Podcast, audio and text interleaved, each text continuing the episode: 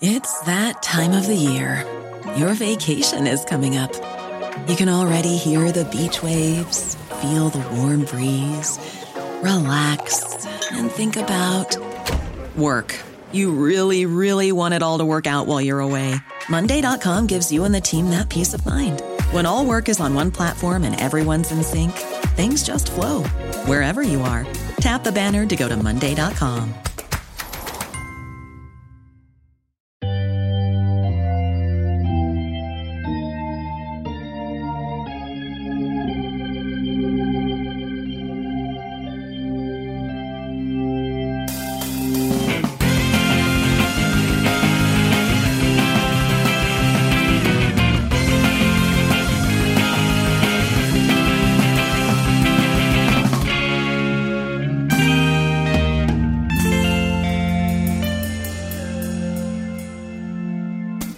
Welcome to Sunday School Dropouts, the podcast where an ex Christian and a non believing sort of Jew read all the way through the Bible for the first time. I'm Lauren O'Neill, And I'm Nico Bakulich. and let's get biblical. Okay. But before we do so, we got to lay down a couple ground rules. Number one, I'm the ex Christian. Nico is the non believing sort of Jew. And this is not a Bible study podcast. Also, Also, I'm reading the New Revised Standard Version of the Bible. I'm and reading- Lauren is reading the Oh. New International Version of the Bible. good job stepping on my line the way I stepped on yours. I appreciate it. No problem. Uh, and uh, there's not that much violence and sex in this one, is there? No, but just as a general warning, the Bible is a dangerous place. Yeah. So, you know, listen with caution. Yeah. With us today in the studio, we have a third person. She is a writer and podcaster. Uh, I know her from working together at the online literary magazine Midnight Breakfast. You may know her from her podcast, Let's Not Panic, in which she and her husband are traveling through South America in a forerunner and chronicling what happens along the way. She is able to be in our studio today because she is temporarily home from South America to promote two books her first children's book, also an octopus, as well as an anthology that she contributed to full of satirical erotic fan fiction. So, two great books that don't go great together. Uh, Maggie Takuta Hall, welcome to the show. Hi. Hey, Maggie. Thanks for having me. Thank you so much for being here. I'm so glad we could fit you into the schedule, or you could fit us into your schedule. Yeah, she's the one that's Before you really- go back to Columbia. Whichever way it is, I'm just real glad to be here. There's plenty of Bible left, but I'm not sure how much, I mean, time she has here. and that's not a threat. That's like,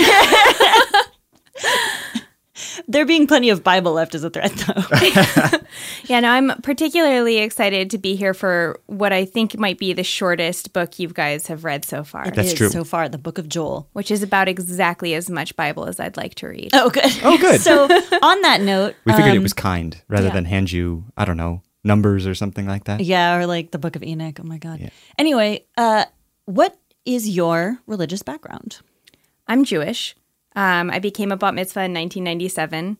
I played in the Maccabee Games in 1999 on Team San Francisco for softball. Wow. Tell us more about the Maccabee games. It's just what you'd imagine.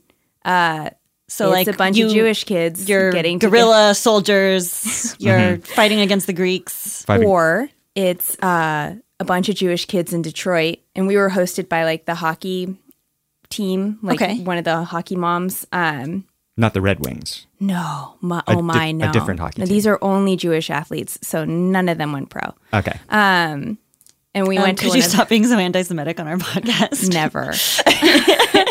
um, we were all terrible. uh, like we went to one of the host families' hockey games. Their son was playing it, and a kid got checked and just sat down on the ice and started crying. That's what the Maccabee games were like. Oh, It was very sweet, that's I like that. and it was really fun. that sounds great. that Um, sounds nice. And I was the only person who wasn't white who was there. oh shit. Yeah. um, so my relationship with Judaism is obviously Sport based. sports based. Um, and I don't know if you can tell it from listening to me, but I'm not white. Um, uh, I'm half Japanese, which isn't a very big deal, but it does mean that when I went through Hebrew school, which I did, um, and would do things like the Maccabee Games or go to a Jewish grandparents and grandkids camp, which is another thing that I did. Uh, no one believed me or my sister were Jewish. Oh, Um, so we were raised really Jewish, um, but I don't have a super strong identity with the community. And I think it's mostly because I spent my entire life being like, no, actually, actually, really, I promise I'm Jewish. And people being like, but not really, though. Right? Right. right? And um, so as an adult, I've kind of come back to it and found more appreciation for it, um, mostly in the idea of people of the book and the idea that you would reread something over and over and over again and constantly have new meaning and new things to talk about from it. And that as a practice is like very fascinating and very exciting to me. Mm-hmm. well, then this is the right podcast for you. Well, we only read them once. Caveat being that I don't actually feel that way about the Torah. Well, the Um, Torah, The Torah is long gone. Yeah. is a special part of the Bible. Right. Um, anyway, so I love that as a practice, but as it pertains to oth- other books. Sure, sure. So, have you done have you done any Bible reading in the past? Only in hotel rooms when I get like really drunk. Okay. And then you have that feeling of like, well, it's here. I should take a look at it. It always seems like way funnier than it ends up being because Oh. I you're like, see. I'll just open it to a random page. And then you're like, oh no, this was a horrible choice. See, like if you're raised Christian, then and you're no longer Christian, you're like, no, that that's staying in the drawer. Yeah. Unless, like you, you wouldn't think that it would be funny if maybe if you were drunk and you wanted like a good cry, you might take it out. Oh, brutal. Um, do you remember like your bat mitzvah Torah reading? I do because um, I'm born in September, so mine was right around Rosh Hashanah. Okay. that year. Yes. Um, so mine was the very beginning. It was like in the beginning, like Oh, that was wow. my. So um, I'm kind of jealous of people who had more obscure Torah portions Mm. Uh-huh. because uh, they learned something they didn't already know. Whereas I was invited to examine like the one part that, That everyone- everyone knows. yeah, yeah, everybody could everybody be like, "What's this Bible all about?" Let me crack it open. Line one. yeah. Yeah, like my Torah portion took you right through where all lazy people get to. Sure. Like that was it. I think we like got to the making of the oceans and they were like, You're done. I just talked to somebody at your book launch party. Yeah. Uh, Lewis, whose Torah reading was like somewhere in the middle of numbers. And it was like, like directions on how to make a tabernacle or something. Awesome. See, like my sister got one of the ones uh, in Deuteronomy that's like perioding women are disgusting. and like I kinda wish I'd had one of those just so that I could have been thirteen. the possible worst bat mitzvah thing you could ever do. I oh mean, my she's God. a smart cookie. She handled it. Right. like I think that there's something kind of um, hilarious and awesome about forcing someone in the most awkward stage of their life to address just the most ridiculous, outdated dogma Yes. available Someone to them. who has either just started their period recently or not started it at all. like it's still just a wonderful mystery. And they're like, wow, this looks bad. I'm not looking forward to this. oh, I have to go stay in a tent. I'm unclean. The tent seems kind of cool though. You know what's really embarrassing? I, I said that. It would be a it would be a roof tent, right? Mine is. Yeah. she, yeah, yeah. I, I stay in a rooftop tent whether or not I'm perioding. Anyway, back to Joel because we're all so excited to talk about Joel. Joel, Joel, Joel. Those are the words on America's lips. it's from sea to signing sea. Nobody can quit talking about this wonderful book of Joel. This is the book that uh, when Nico was like, "Oh, like what's the next one on the list?" and I was like, "Joel," and he's like, "Joel," like just the name Joel. Like, There's just like a guy named Joel in the Bible. I'm like, "Yep." Uh, so uh, here's my fast facts about Joel. They're quite fast. Okay. basically all you need to know is it's another one of the minor the 12 minor prophets so called because the books are shorter not because the prophets are supposed to be less important and nobody really knows when it was written for sure because it doesn't refer to any like historical events really concretely but it does mention greeks so as as a biblical scholar myself i'm going to assume that it's post-exilic maggie how much do you know about the babylonian exile I'm so glad you asked. Nothing. Okay. So I'm going to summarize it for you real quick. bring it. I summarize it pretty much every episode. Yeah. So, old listeners, sorry, we're doing it again. New listeners, guess what? Here's the Babylonian exile. So, there was the kingdom of Israel. It split into two. There was the northern kingdom, which was called Israel, and the southern kingdom called Judah. Assyria took over the northern kingdom. That's the Assyrian exile. And they deported all the Jews, and those Jews were lost forever. The ten lost Those tribes. are the 10 lost tribes. In the south, Babylon took over and deported the Jews. That's the Babylonian exile. But then Persia took over and repatriated the Jews. So the Babylonian exile lasted 66 years.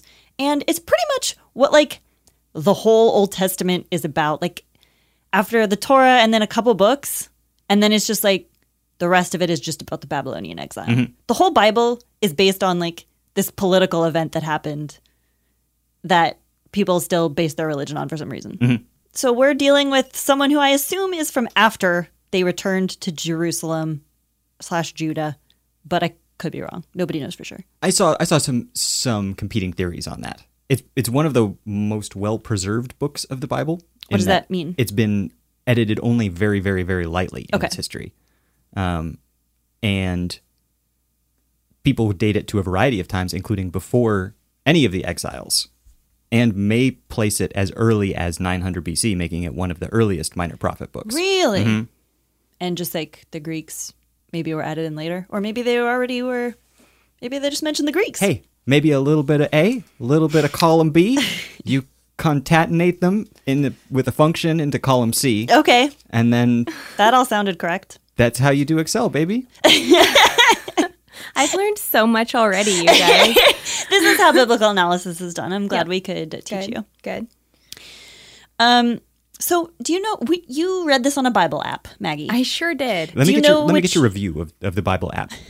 Well, comparing it now to the boys' Bible, which Oh, yeah. you guys have lent me for this particular podcast. I yeah, will Maggie's say now looking at the skateboard scorpion Bible. The skateboard scorpion Bible far superior. Really boils it down for me. Um, I was using a website slash app called Bible Study Tools, which was very difficult to navigate. So I give it minus ten locusts for its difficulty in navigation.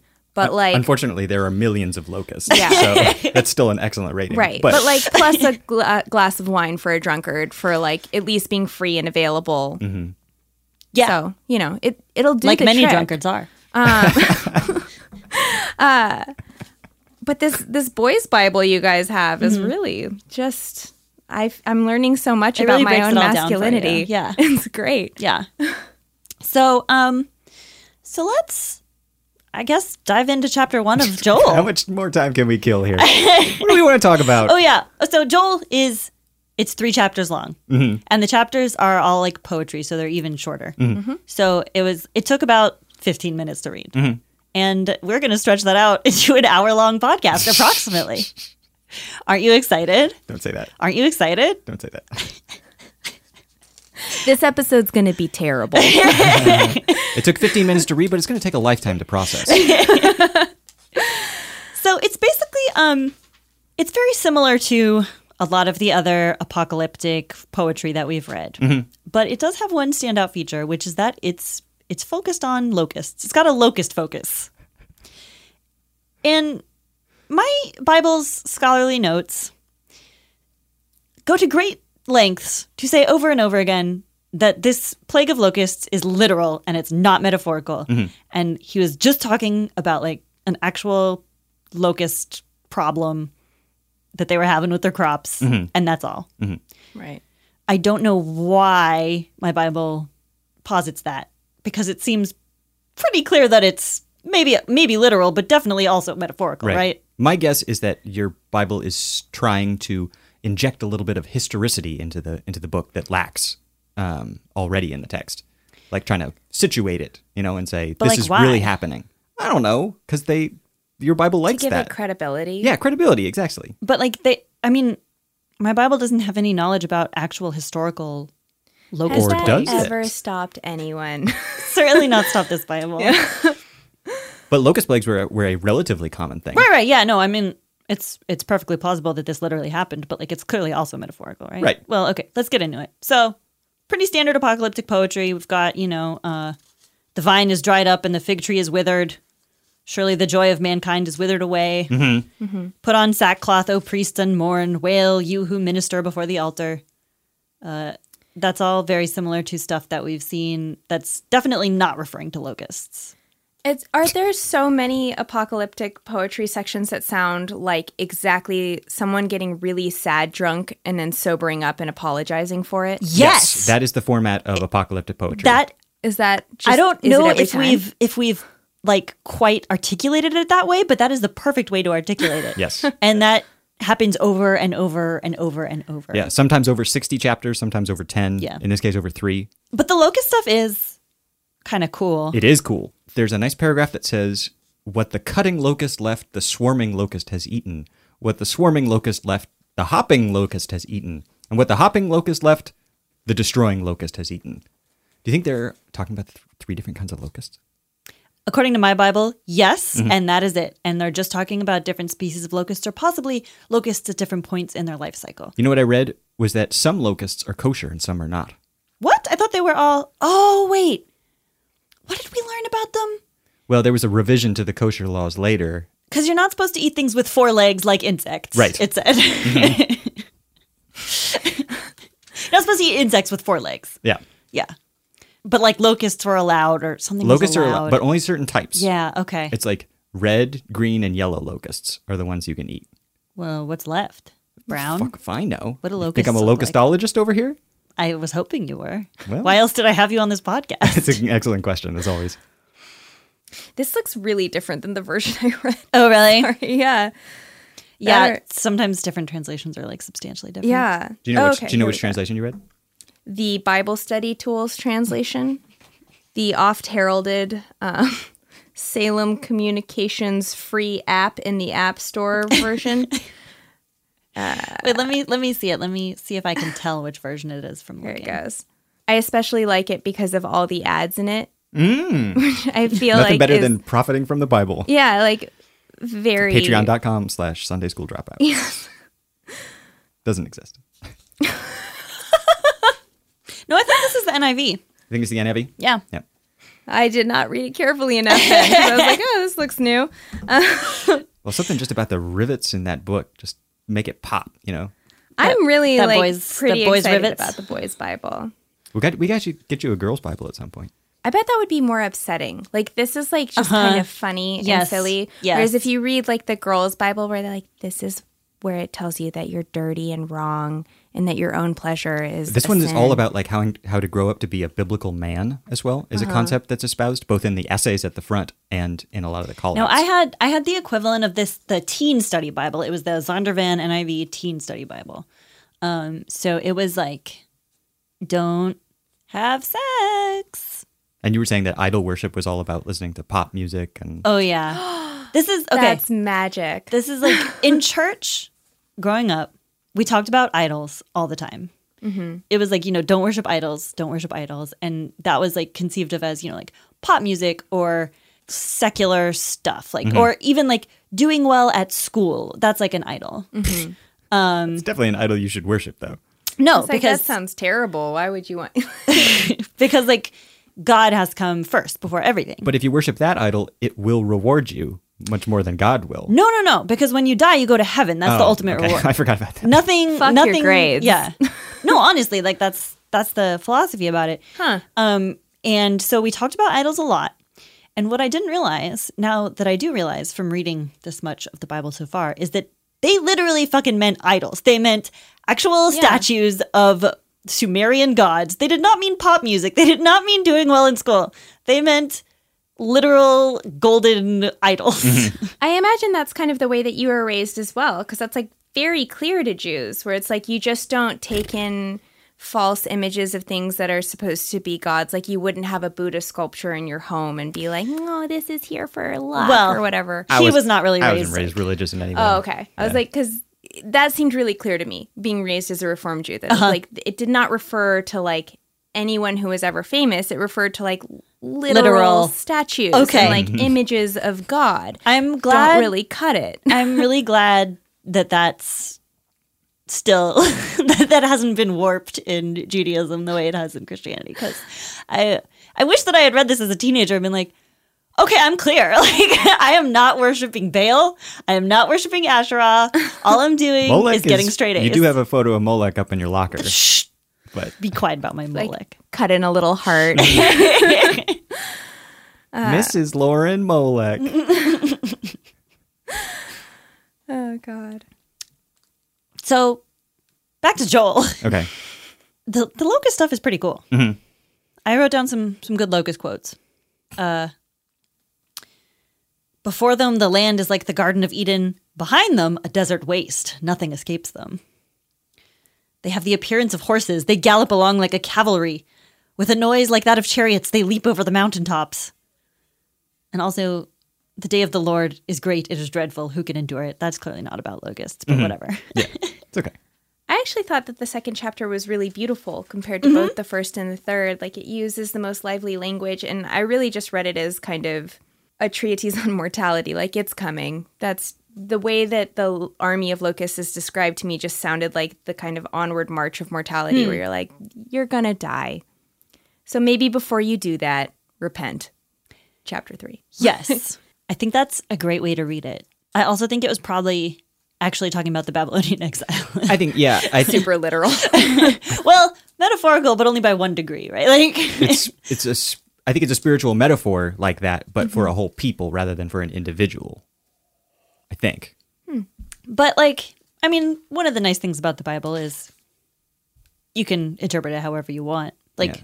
the reason that, like, people still read the Bible, despite the fact that it's like mostly just about this one political event Mm. where Babylon took over Judah, is because you can, like, take those lessons and apply them to your life. You can say that like it's about mortality and that's what you can take from it. Mm-hmm.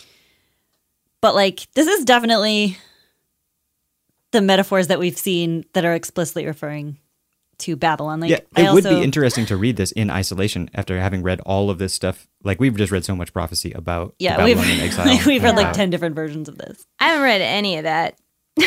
As it was probably made abundantly clear by the way that I read this. no, I mean I think the way that you're reading it is really beautiful and good and Yes. like an argument Thanks. in favor of the Bible. Yeah. Because the way I'm reading it is like, yeah, okay, we know Babylon took over. Like you don't have to keep telling me. Right. But that's so funny. Yeah, I just without knowing without any context, the second chapter is actually just really like kind of beautiful the Uh-huh. way that like I don't know if either of you guys have read The Secret History, but they talk about this idea that Did these that a long time ago. the moments of violence and terror are often the most beautiful because they remind you of your own mortality and being aware of the brevity of your own life is a really beautiful transcendent moment and the second chapter definitely took me to that place whereas the first chapter seemed like a sad drunk person who just needed to hush and then the third one was well we'll get into that but Another thing, like along those lines, that I wrote down is this verse Return to the Lord your God, for he is gracious and compassionate, slow to anger, and abounding in love, and he relents from sending calamity. Okay, that's obviously not true. But then it says, Who knows? He may turn and have pity. And I feel like who knows is not like a great attitude to hang your whole theology on, but I also feel like it's honest That's true. you know, because in real life, when you're stumbling around, it is kind of like, well, who knows? Maybe God will have pity on you, maybe He won't. Like things might turn out well for you, they might not, and you don't really have any control over it. I think that's a much easier promise to keep too, as a book that's meant to like That's you know, true. tell, like what God is capable of. Like who knows? Yeah, if you're like prophesying about the future, who knows is a pretty safe bet. Yeah. Yeah, and the idea too, if you think of the Bible just as like a book of promises, where it's like, here's what we're telling you, like this is what life means, this is you know what's coming for you afterward. Making lots of provisions for like shit's still going to happen in your life and your life is still probably going to be a hot pile of garbage is probably a really good plan for uh, like just on the author's side where it's like let's let's make sure that we've covered most of humanity It improves the wisdom portfolio of the book. You Yeah. know, just be like, hey, there's some wiggle room built in here. You know, Yeah. past performance is no Mm-hmm. indication of future gains. So, should we take a break? Yes. All right. Uh, you're going to hear some music, and then we'll be back in a bit. Okay. Bye bye.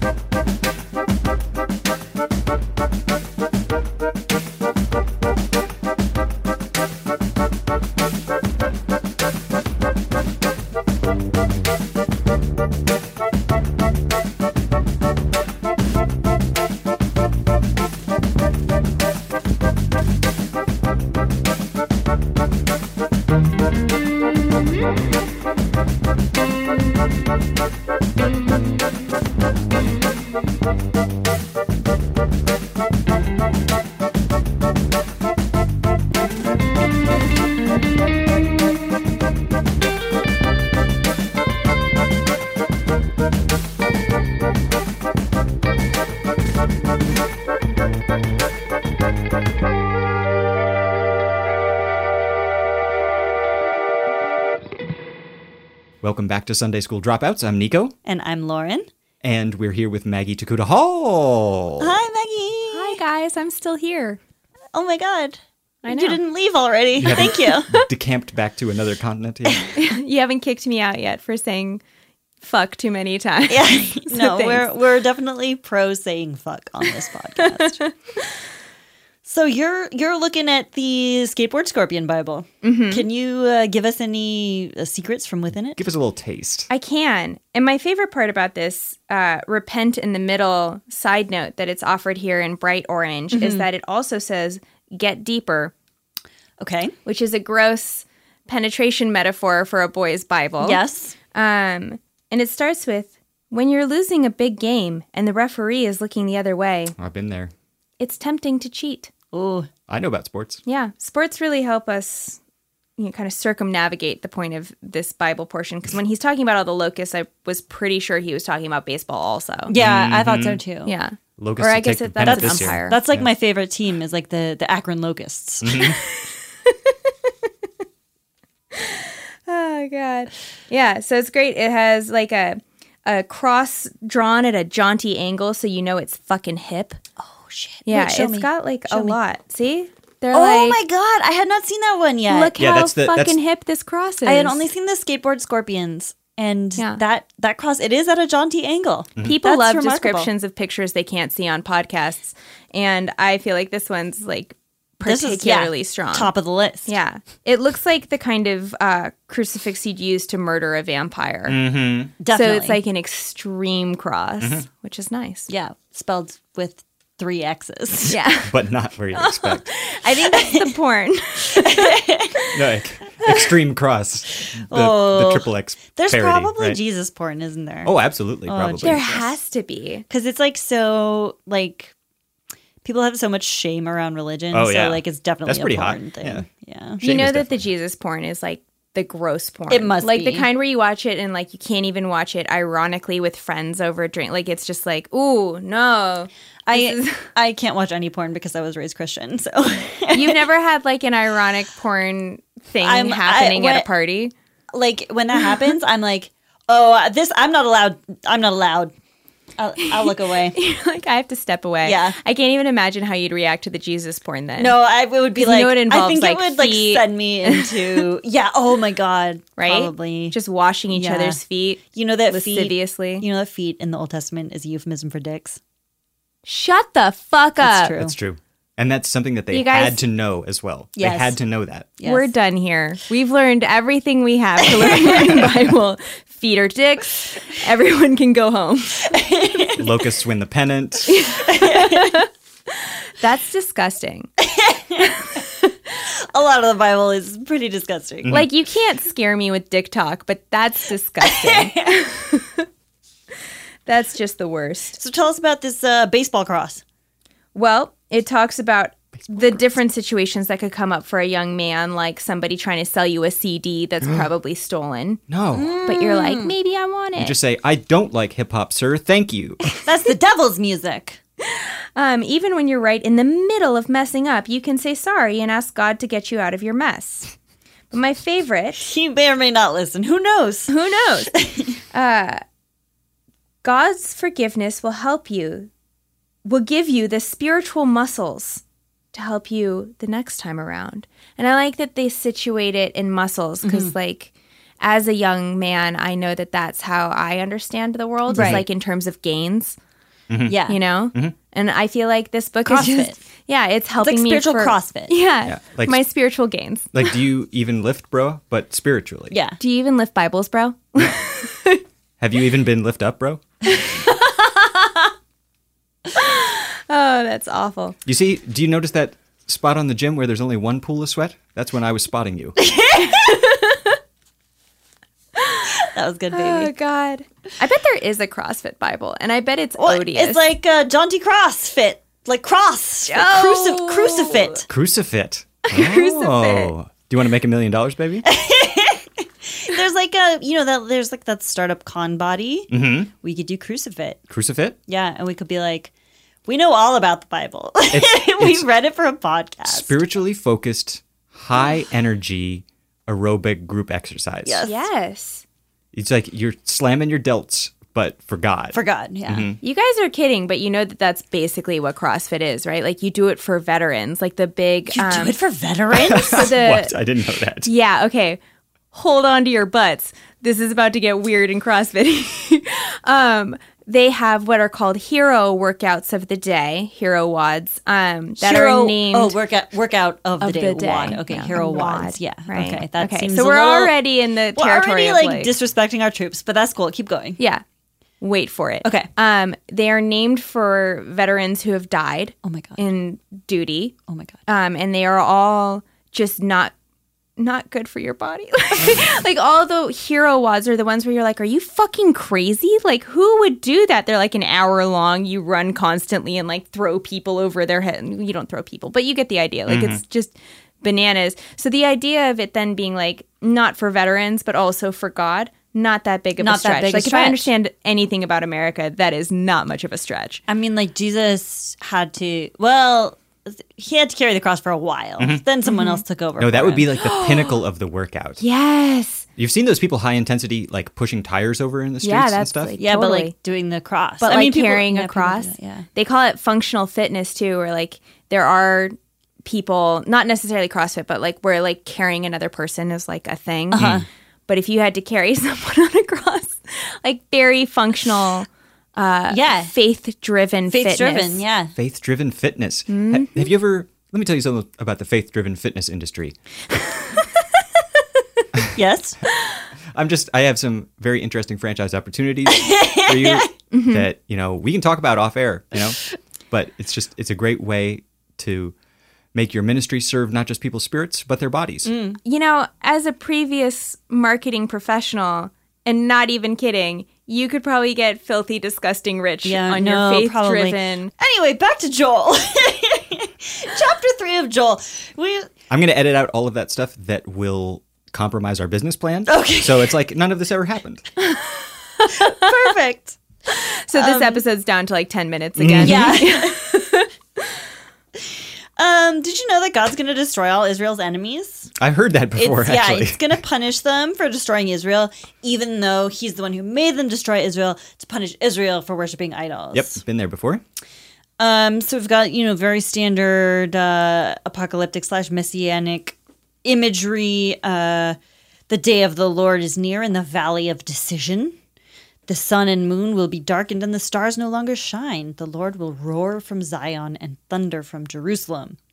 Then you will know that I, the Lord your God, dwell in Zion. Jerusalem will be holy. Very good, very classic uh, apocalyptic stuff. classic it's got stuff. it checks all the boxes, Yep. but it does it in only three chapters. Can you believe how much time these other dudes were wasting with all this stuff? That's true. If Joel does it so well in three chapters, Joel is like really efficient. Joel had like Raymond Chandler's editor take yeah, a cut. and then- totally, totally. Um, uh, you know, and then like the world's gonna end, uh, but then the mountains will drip new wine, and the hills will flow with milk. All the ravines of Judah will run with water, etc., etc., and then uh, everything will be cool forever. yeah, sounds good. all you need is milk and wine. That's Yeah. what I keep trying to tell everyone. Yeah, that's yeah. Wh- What else? And for parties, you can just mix them up. Just make some up, get some of that. Woo! Getting that- sassy with some milk Wilk. wine. Oh, that sounds Wilk. disgusting. That's gross. the thing is, okay, so I was like, I was thinking this was post exilic, but it is kind of weird that like the Lord dwells in Zion. That's the last line of the book, and and it refers to that a couple times throughout the book. That's like a more, that's like an earlier version of God who's more local, um, who like dwells in a certain place rather than being just like Omnipresent. yeah, omnipresent and, and omnipotent everywhere all the time at once. So I don't know. Maybe it was written. Who who who the fuck knows? Nobody knows. Who knows? Question mark. Yeah, I mean, I'm sure there's very interesting literary and you know theological analysis that could point you in in different directions. But in terms of like a consensus, I didn't read a, a really strong consensus about when this was from.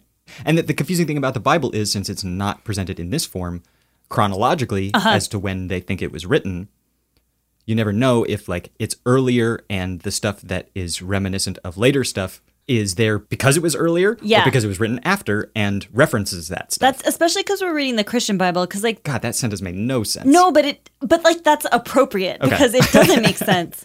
The I think the Jewish Bible it's in a slightly different order and it's like I think pays more attention to like chronology, although still not like 100%. But especially in the Christian Bible, it's really not in order and it's like the decisions they made are sort of inscrutable. You never really know what they're what they're trying to do. Cuz also like especially in the Christian Bible they're also trying to like Set things up for the second for the second act. yeah, and they're also trying to make it seem like prophecies are all like literal and true. Mm-hmm. Um, I mean, not that. I mean, I'm sure that's like part of the Jewish Bible too. If you're like really devout Jewish, you're supposed to believe that these things are literally prophecies. But like Christianity interprets literal prophecies differently because they're all supposed to be like pointing toward Jesus. Right. Yeah, I don't remember ever being raised with the notion of prophecies. We always read the stories in terms of like, this actually happened. Uh Uh-huh. huh. Which, you know, then they say they're like, kind of. You know, Oh, when yeah. you're reformed, they're like, this actually happened. We're telling you. Um, but it was not like, oh, this will happen in the I mean, future. like, I think mostly in terms of like mainstream Christianity, in terms of like what you learn in Sunday school, it's like we assume this happened literally and we're going to like derive a moral from it. And we're going to say, like, oh, this means you're supposed to like be brave or this means you're supposed to like be faithful or whatever. But um, it also, like, it also is supposed to point toward Jesus always. So Who doesn't like pointing toward Jesus, Yeah. I guess. yeah i actually um i had a quote that i wanted to read from from this book how to read the bible by james l kugel that i mentioned on a, a previous podcast it was recommended to me by our listener aaron aka at anime waifu irl that's his twitter handle um and it was really interesting i'll just read a small excerpt from it um, it says For Jews living throughout most of the post exilic period, history in general no longer seemed to make much sense. Earlier it had, at least according to what scripture recounted, meaning that, like, supposedly, you know, they were punished for idolatry by having other countries take over them, but then they were, but then the southern kingdom was rewarded at the end by being restored. Um, but after that, how was one to make sense of what followed? The Persians continued to rule Judah. No new David arose, as some had hoped, and the long lost northern tribes did not return. The Jews were not being rewarded or punished, but seemed to be in some indeterminate state. So, like, That's called the state of life. That's yeah, What that is. Yeah. So, like, we've talked about, I mean, even a little bit in this episode, we've talked about how it's weird that, like, the Bible is about actual literal political events Mm-hmm. and, like, trying to make sense of those theologically and trying to, like, feel some element of control over your life. Like, why was our nation taken over and destroyed and why were we exiled from our homeland? Well, it's because God wanted to punish us, but he'll ultimately reward us in the end. But then like after that, there's no like reward or punishment. So you have to just like make sense of a political holding pattern, you know, which requires even more imagination, like more justification. Because More like faith. yeah, because like nothing actually means anything. Like we, it's like, did we? Wait, nothing actually means anything? I mean, like, well, that's true in general, but like, it's like we were we were expecting to get rewarded, so we did get rewarded because we got repatriated, but like we're still under the Persian control and then and then Greek control and everything. So it's like, is did did we actually fundamentally misunderstand how God works, or does this just mean that the apocalypse is coming, and that'll sort everything out? You know, like the apocalypse suddenly comes up after the exile. Like it's not in there before the exile. But then afterward it's like, well, this would be a, a way to make sense of everything. Like we are going to be rewarded in the near future because God is going to just end all civilization. He's going to sort the good people into heaven and the bad people into hell, or, you know, sort of heaven and hell Equivalence. equivalents. Yeah. And uh, everything's just going to be set. So the universe does make sense and we're cool, even though the Greeks are taking us over right now. And that apocalyptic viewpoint has sort of persisted for 2,000 years since Yeah. then. Yeah. It's weird, right? Like, now, Maggie, being raised Jewish, Like, Maggie, explain the apocalypse. Maggie was like, was the apocalypse a focus? No. Yeah. No, and I always regarded that as like a very particularly Christian notion. Yeah. And that might have been the way that I was raised because my dad was raised conservative Jewish um, and I was raised reform. And it was always made pretty clear to us that, like, once we were grown ups, we got to make all of our own choices. We were just being raised with this idea so that we would have some kind of a background. Um, but it was pretty clear, especially because my mom was not Jewish and refused to convert and habitually told us that all organized religion was like kind of a sham. um, so the idea of there being like the time is nigh, uh, the apocalypse is, apocalypse is coming, um, was definitely something in our home. And as far as my spiritual, you know, Education. education went was regarded with a lot of irony and like eye rolling and like that's just some ridiculous Christian shit. and Yeah. this is why you're not Christian. Because, like, this, I mean, that was definitely, I mean, like I said, my church wasn't super conservative. We weren't super focused on like Armageddon, but that's definitely a part of it. Like, Yeah. definitely like the second coming of Jesus is always like in the background. Um, And if, but of course, the interesting thing is the reason the first coming of Jesus was important was because they were looking out for a Messiah. They were Right. looking out for the sign Yeah. of the end times. right. There was a there was an a, like a whole spate of apocalyptic cults based around like Messiah figures in Judaism. Yes. So I've been like shocked to discover that like the past, I don't know, like 10 Bible books that we've read have all been about the apocalypse and a messiah. I think because that's a more comforting lie ultimately. Like if Right. you think of all religion as just lies that we tell ourselves to comfort ourselves in the darkness of the night where we're like, what's gonna happen? Right. The kind of reformed Jewish way that I was raised is not comforting at all. It's like we don't know what'll happen. You'll die and that's a fact. What, period. What is like not you didn't learn anything about the afterlife? No, that's the thing is like I was raised very specifically with no idea of the afterlife and the idea that like we can't promise you anything. We can promise you that you're going to die. We got that one. We- Congratulations, you're in we- second grade, you're going to die. Yeah. And in fact, that's why I think that the apocalypse theology is such an enduring one. Is Exactly. because it is in like a larger spiritual sense a human life, you know, that like Mm-hmm. human life comes to an end after which there's judgment. Yeah. Just like the entire world will come to an end. It's like it's it's a scale that we understand that's like yeah, the apocalypse is coming because everybody's going to die one day. Everybody's individual world will end. Yes. Yeah, and it's a very self-centered one too. I think there is something kind of comforting to know, like, well, I'm going to end, but so's the whole Yes. world. Right. Here's the thing that I and the whole world have in common. Yeah. Yeah. It's just it's all about the fear of missing out, you know? trying to trying to avoid FOMO.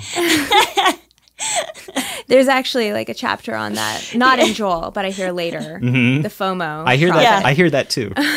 yeah. The book of, uh, the book of like pending Facebook invitations. Um, ugh. I actually do remember being a kid and feeling like there was something appealing about Christianity just because at least I had the potential of going to heaven. That's like a pretty good promise. And your f- Christian friends would be like, Heaven is where like it's ice cream all the time and everyone who has ever loved you will be there. And you're like, That sounds great. but also How the do I flip get side is that? like my experience of being Christian was like, I'm going to go to hell. What if I go to hell? Well, see, that's the thing. That's why I think that Christianity is so well poised for proselytizing, but not so well poised for enduring faith. Huh? Where, Yeah. like, it's a really convincing thing to tell other people. We're like, listen, you just confess your sins and then you're forgiven, and then you have the potential to go to heaven where everything's amazing all the time. And you're like, yes. Give me some of that good num nums. That all sounds fantastic. And then you get there and they're like, crippling shame comes Yes. with this because you're a constant disaster. and Yes. You were born in sin. And you're like, oh, this isn't as good as I thought, but now I'm here and I want that heaven. so I was uh, I was promised good num nums.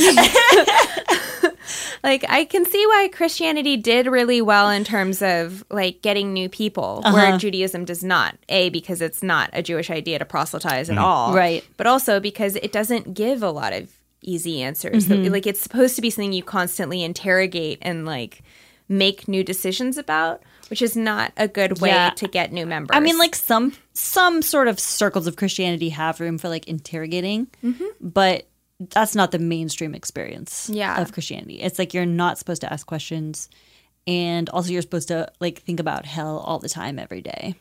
that sounds so exhausting. It is especially for a child.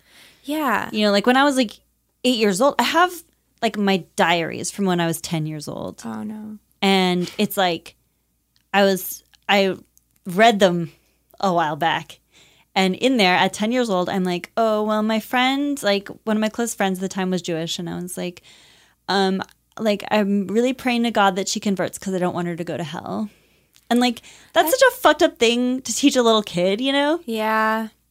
Yeah. Yes, I agree. it is. It's like, especially because it doesn't really exist. you know, like, it's just like, you're just telling children this horrifying fiction that, like, scars them for life. And it's not even true. Okay. In defense of Christianity, from the perspective of a Jew, um, when you talk to people who have just come from like incredibly unfair circumstance and destitution and poverty, I do meet people where you're like, wow, this is why Christianity is valuable because Yeah. it gave you something bigger than yourself to believe in. And Yeah. that kind of sureness in something like heaven is a much more useful lie when you're genuinely concerned for your survival. I think that's true. And I do so like I make f- I've been making fun, but I also do see very much like especially now traveling through um, South America where like Christianity and Catholicism Mm-hmm. are such a big part of everyday culture. There are really beautiful things about those lies yeah. that are very comforting. Yeah, the Like- churches, the music, all thing, all beautiful things about Catholicism. Well, and Well, I know. community I'm sorry. outside I of was- yourself yeah. in the face of I was being shitty, incredible sorry. destitution is like that's real. It is good to know, like, to feel like there's something beyond you. I think clearly we are all coming from this place of sort of like ironic regard for all of this, which I think belies a certain background of comfort. I don't disagree with that. Yeah. Um, and I think that something that I I don't really have in my life is community. I mean, I didn't have it as a Christian either because I felt constantly shamed and judged. Um, Which it sounds like you were. I mean, yeah, Uh, which I think is like, you know, like uh, common to a lot of Christian churches, but not all Yeah. of them. Um, but that is something like I don't really feel a strong sense of community, and I might benefit from that in some context, you know. Yeah. Yeah, for example, like a fitness focused context, maybe. Mm, Yes, if I were strengthening both my physical and spiritual muscles at the same time. You guys, we're going to be so rich. I don't think you guys are ready for this, but we're about to be like Peter Thiel rich. then we won't even need religion. Yeah. we'll buy our own communities. We'll be like those weird, I- like I don't know enough about this, and I'm going to sound like such an idiot. Oh, but like that- prosperity gospel stuff. Yes, the yeah, prosperity like gospel. Joel Osteen, Book of Joel. Book of Joel. We're Osteen. bringing it all around. Yeah, we're good podcasters. Nailed it on the structure, you guys. yeah, let's wrap this thing up. It's time to judge this book. Judge's book. Okay, uh, I need to think. Of, I, need to think I usually of call it rate this book. I don't know why I got a little intense. one. like there. we're feeling a little judgy right now. How would you rate this book? I would give it three out of five sackcloths for a minister Wow. for the poetry of the second chapter, but minus one sackcloth for the sad sack drunk opening chapter, Mm-hmm. and minus one sackcloth for all the apocalypse nonsense in the third chapter. wow. Yeah, that's a good. That's a good score. I That was is a good ready score. for this. Uh, Nico, what would you rate this book? I'm going to give this book 10 out of 13 hopping locusts. Okay. for many of the same reasons. I like the poetry a lot, actually. Um, I really, really love this book because it presents a lot of the same ideas we've read, um, except condensed much, much better Uh-huh. than some of the other stuff we read. And like, you really, you really feel the Hmm. impact of it. I think when it's it presented in a in a compact format, You know, I like 'em- I like it short. I like it sweet. Uh huh. and I like it to Like me. end. yeah, that's right. That's right. um, besides that, it it does retread a lot of the Mm-hmm. same apocalyptic stuff we've we've heard before. But overall, it's it's fertile ground for for metaphor, both uh, uh, you know of a personal spiritual nature and of a, like sort of a larger scale theological nature. Mm-hmm. So pretty good marks. Ten out of thirteen. Hopping locusts. All right. I'm gonna give it like five out of nine. Who knowses? Okay. It's just, I mean, like if I had just read this in isolation, I might be more into it. I do definitely appreciate that it's short. I mean, definitely. But also, like, it's not really offering anything new except for like a, a locust metaphor. And the locust metaphor is great, but like it doesn't count for that much. Um, I do like the who knows bit, but I'm like, yeah, I know. The day of the Lord is approaching. We're all going to be judged whenever I know. Maggie, where can people find you online and in print? and in podcast.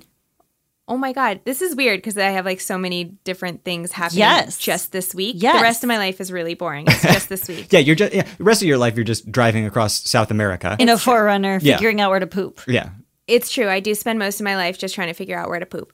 Um, if you want to hear about my never ending quest of places to poop safely and with toilets, ideally, Uh-huh. uh, you can listen to my podcast, Let's Not Panic. Um, and you can see our pictures from our travels at Let's Not Panic on Instagram. It's real good. Um, if you wanted to see writing I had done that was less vulgar and less insulting to both Jews and Christians, um, you can check out my children's book, Also an Octopus, which is meant to be a primer for giving kids the basic building blocks of narrative so that they can start telling their own stories. But it's strangely harsh on Hindus. You know, I can't, I just can't hide look, how hey. hateful I am. It's okay. It's, just- it's so deep in me. It's just so much hate I understand. um, for you just people who are not like me, Mm-hmm. you know? Like the other. Yeah, the other. Like, doesn't Who matter. likes the other? no, one. No one. Yeah. oh, God. if I'm going to This is hell, jokes. This, is, jokes. Also, an octopus is a very nice book for children. it's appropriate for ages four to eight, and there's no hate in it. I promise. Um, and you can find my grown-up writing on prettyokmaggie.com.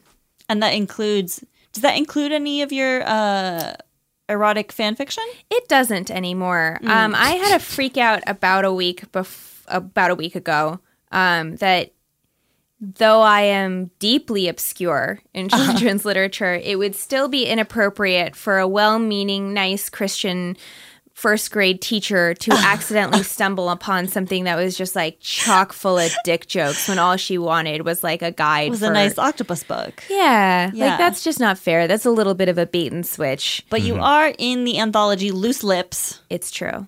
which is uh, a collection of stories from shipwreck. You're in it as well. I'm not in it. Just kidding. I didn't make the cut. What? I know. It's okay. I still think Mine was You're actually, I think fantastic. mine was like too gross. mine was very gross.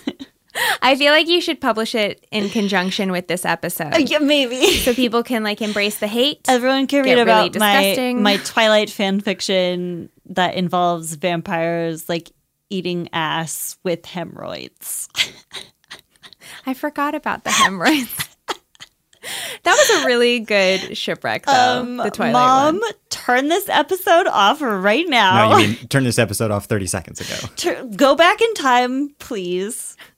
You need one of those like men in black like yes, I need the yeah. Oy. Um, but yeah, loose lips, um, shipwreck, satirical, erotic fan fiction. It's great. You can find us on Twitter at SunschoolDrop. Um, we're also on Facebook. It's the same URL, or you can just search for Sunday School Dropouts. You can find our website at sundayschooldropouts.lol. That's sundayschooldropouts.lol. And you can contact us there. Contact at sundayschooldropouts.lol. You can follow Lauren on Twitter at Lauren E. O'Neill. You can't follow Nico on Twitter because he doesn't have one yet. That's right. Let's all peer pressure Nico into getting Twitter. But if we get 100 iTunes reviews, well, ratings or reviews, Nico has promised Reviews. Reviews. It's, 100 reviews. that's what Yeah. that's those were the rules. okay. We have like 22 reviews right now. If we get to 100, Nico will join Twitter. I will, and I'll engage with you know the world, the the fans, uh, the Twitterverse, the alt right, oh, um, everything I hear about on the news. and Okay. I'm so excited to learn more about oh no. the Okay. discourse. Everyone, let's not let's protect Nico from Twitter. let's preserve his innocence. Um, but thank you so much to Nico for all of our sound engineering, music, and editing. You're welcome, and thank you to Elise Carlton for our art and our logo. It's the best part of the podcast. Let's be real. Uh, and uh, Thank you again to Maggie for being on the show today, yes, making time out of her busy schedule to come be with us in a very hot room yeah, while jets fly overhead. and um, check out her podcast. Let's not panic. Yep. Otherwise, we will see you on Sunday. Bye. Bye.